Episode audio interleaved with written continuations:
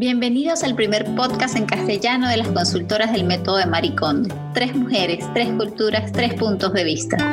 Ordena tres. Hola a todos. Hola Venezuela.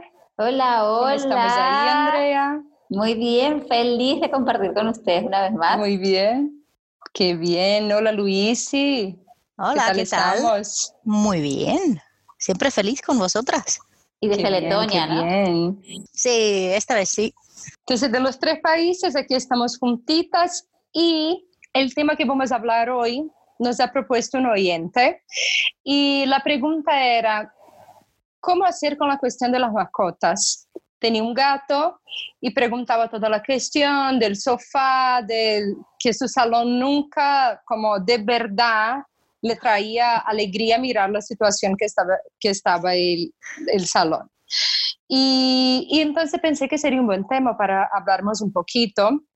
Eh, yo aquí con mis seis gatos diría que un poquito de experiencia tengo en el tema. Particularmente con los gatos, Eh. acto de experiencia tienes. Muchísimo, mu- y, pero ya he tenido perros también. Eh, he tenido tortugas, he tenido pájaros, he tenido, no sé cómo se llama, guinea pig en, en castellano.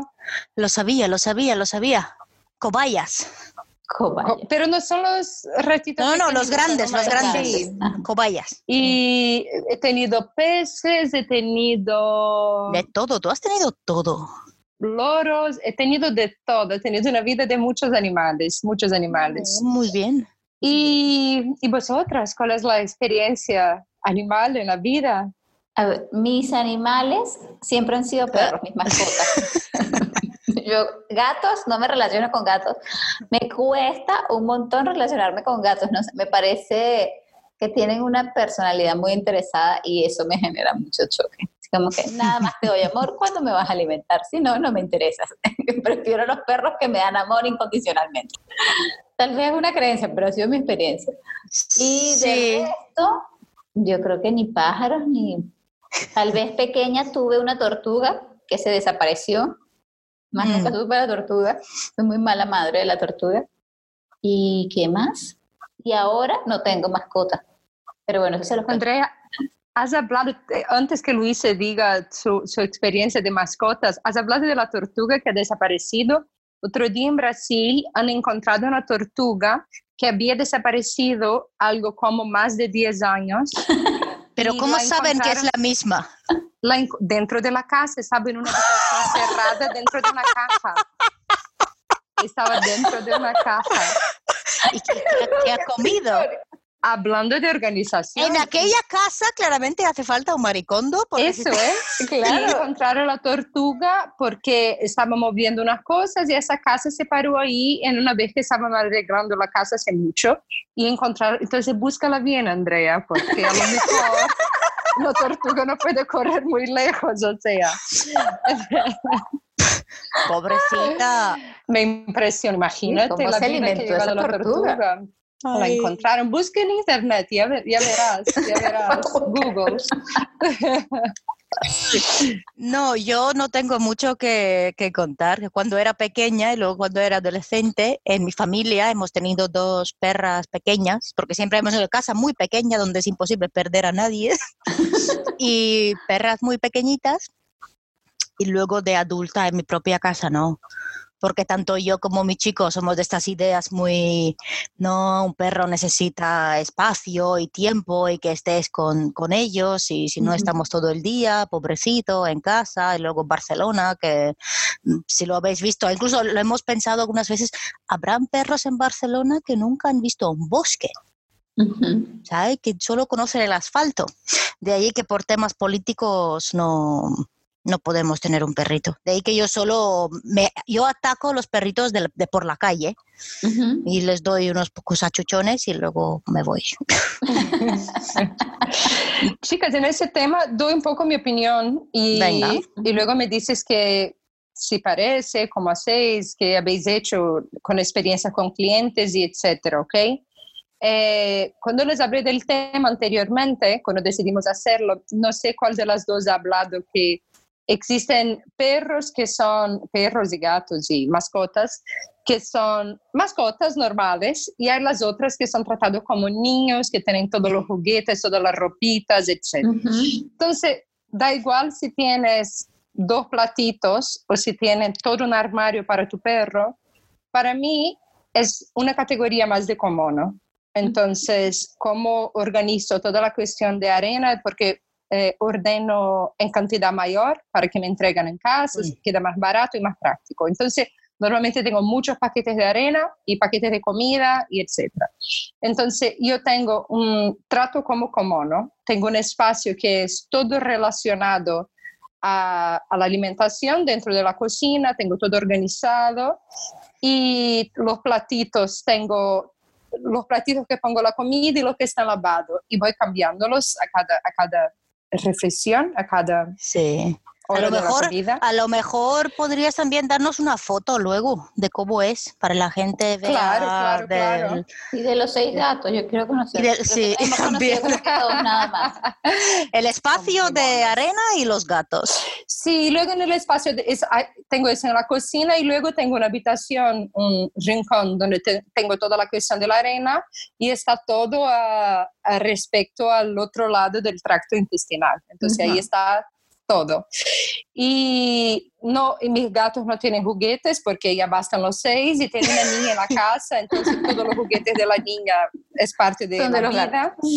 Son de los gatos también, participan de todo, entonces no tengo juguetes, pero cuando tenía solo un gato y no tenía hijos y sí tenía sus juguetes, tenía una cajita que he hecho como una puerta, podía entrar y salir con sus juguetes ahí.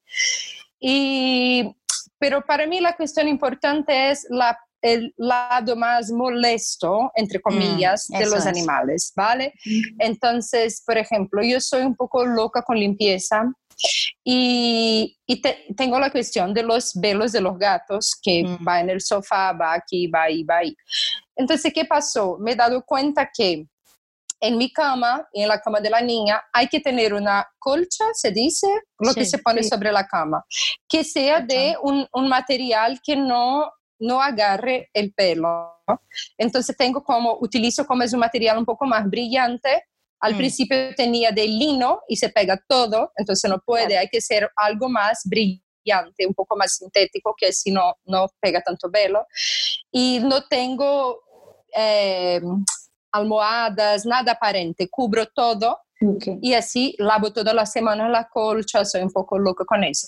Y también en el salón creo que es un poco con niños. Antes de tener niños y animales, tenía la casa organizada como si fuera una, una foto de Pinterest, todo como me gustaba, el sofá como me gustaba.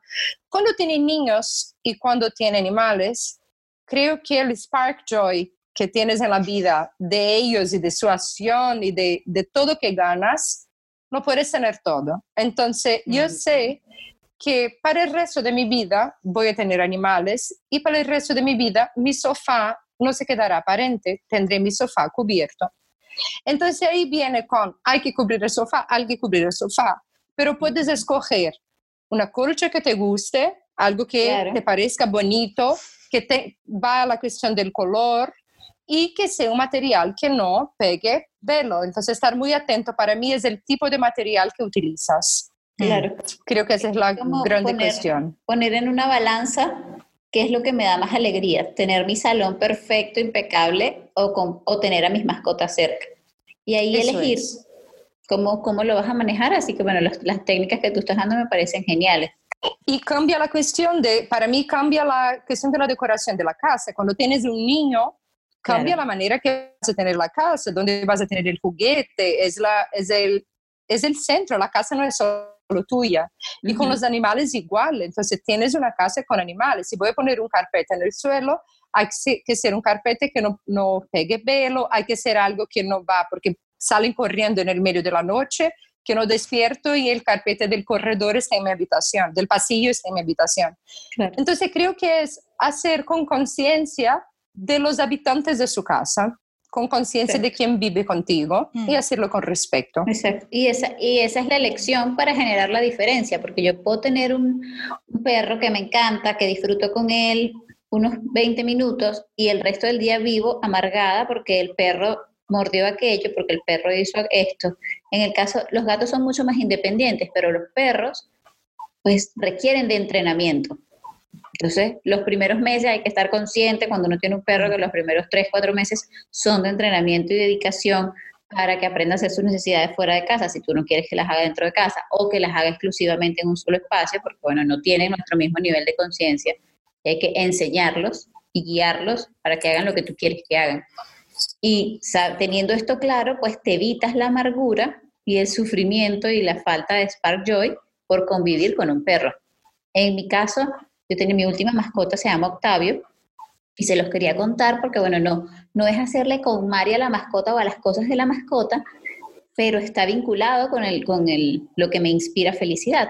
A mí Octavio me transmite muchísima alegría. Yo disfruto un montón estando con él. Es un Jack Russell hermoso, súper amoroso. Me parece mucho a mí. Es sentimental. tenemos una conexión muy bonita. Pero Octavio ya no vive conmigo. ¿Y por qué no vive conmigo? Porque este era un perro que este, entró en mi núcleo estando casada. Cuando tomamos la decisión de separarnos, pues queda Octavio en el medio. Y en un principio fue como, bueno, nada, nos los compartimos. Unos meses contigo, unos meses conmigo. Y en su momento me pareció lógico. Luego con el paso del tiempo, pues me comencé a dar cuenta que Octavio estaba fungiendo la, la posición de un hijo, entonces era custodia compartida y mm. estaba generando la continuidad del vínculo, que era lo que yo no quería continuar. Entonces me tocó elegir que me más que me inspira felicidad, que me genera más tranquilidad. Mantenerme con Octavio y reportando cómo está y de dónde va y qué está pasando, o dejarlo ir y trabajar duramente el desapego, sabiendo que está en buenas manos porque mi ex esposo es una muy buena persona y ama a Octavio y sé que jamás le va a faltar nada a ese perro y jamás va a recibir un maltrato y va a tener una vida hermosa. Pero yo estando tranquila, sin, sin, sin ese enlace, que es lo que ya no quería tener. Y dejarlo ir, para mí fueron semanas de llorar, de reflexionar, de escribir, de conectarme. Y es algo que le agradezco al método con Mari porque me enseñó cómo se siente lo que yo quiero sentir. Dije, oye, esta situación con Octavio no me está transmitiendo lo que yo quiero sentir cuando estoy con él, es, es como esa relación tóxica. Cuando él es, cuando mi marido que me pega llega y está de buenas, es maravilloso, solo que se me, y se me olvida que me golpea el resto del día. Igualito. Estoy con Octavio y los, las dos horas que me correspondía estar con él estaba feliz, pero después empezaba el drama. Dije, no, no más. Y ahí me tocó hacer el método con Mari con una mascota. Mm. Por mí, no por él, porque yo sabía que él iba a estar bien, pero por mi tranquilidad pues, fue necesario. Sí, yo creo que por historias como estas es porque estamos, después que hemos hablado de, de, las cosas, claramente, no de las cinco categorías, hemos hablado de las plantas, que al final, aunque sean plantas, también llegamos a la misma idea, ¿no? De Si es algo que tú puedes introducir de, en tu vida y estar contenta y los que los, las plantas, los animales, la gente también está contenta, pues perfecto, alegría y tranquilidad las dos. Pero si notas que algo allí no, no va bien, a veces hay que replantear quién nos acompaña en la vida. Exactamente. Por eso estamos hablando de mascotas y maricondo. sí, es que termina el método aplicando a todo. Sí, sí, sí, sí, Absolutamente todo. Sí, y luego yo creo que también la otra importante lección de esto es lo que decía Luisi antes, de aprender a relajarse, sobre todo para las obsesionadas de limpieza y, orden, que lo quiere perfecto. Es lo que tú decías, ¿no? Decir que darte cuenta que hay otras cosas que valen más. Y al final el tiempo que estás ahí con aquella cosita de sacar pelo del sofá porque quiere mantener en tu sofá, es el tiempo que no estás cepillando a tu gato, caminando con tu perro. Y mm. creo que es vivirlos porque, porque se van muy deprisa y aprovechar el tiempo con ellos y buscar practicidad. Para mí, la casa con niños y perros es para mí, totalmente personal, lo que me trae alegría es una casa práctica, que se, que se limpie de manera fácil, porque así no te, para tener más placer en la convivencia y tener conciencia que la casa es de ellos también, más de ellos porque se queda más en casa que tú. Mm. Entonces, eso es. Si tenéis alguna pregunta específica. No, yo creo que con esto, básicamente, algo de demostrar. No, yo creo que básicamente hacer conciencia de cuán conectado estás tú con las mascotas y no así como decíamos con las plantas, de sincérate, si no te provoca cuidar la planta, si no te nace moverle la tierra, ponerle vitaminas, echarle agua, entonces no tengas plantas.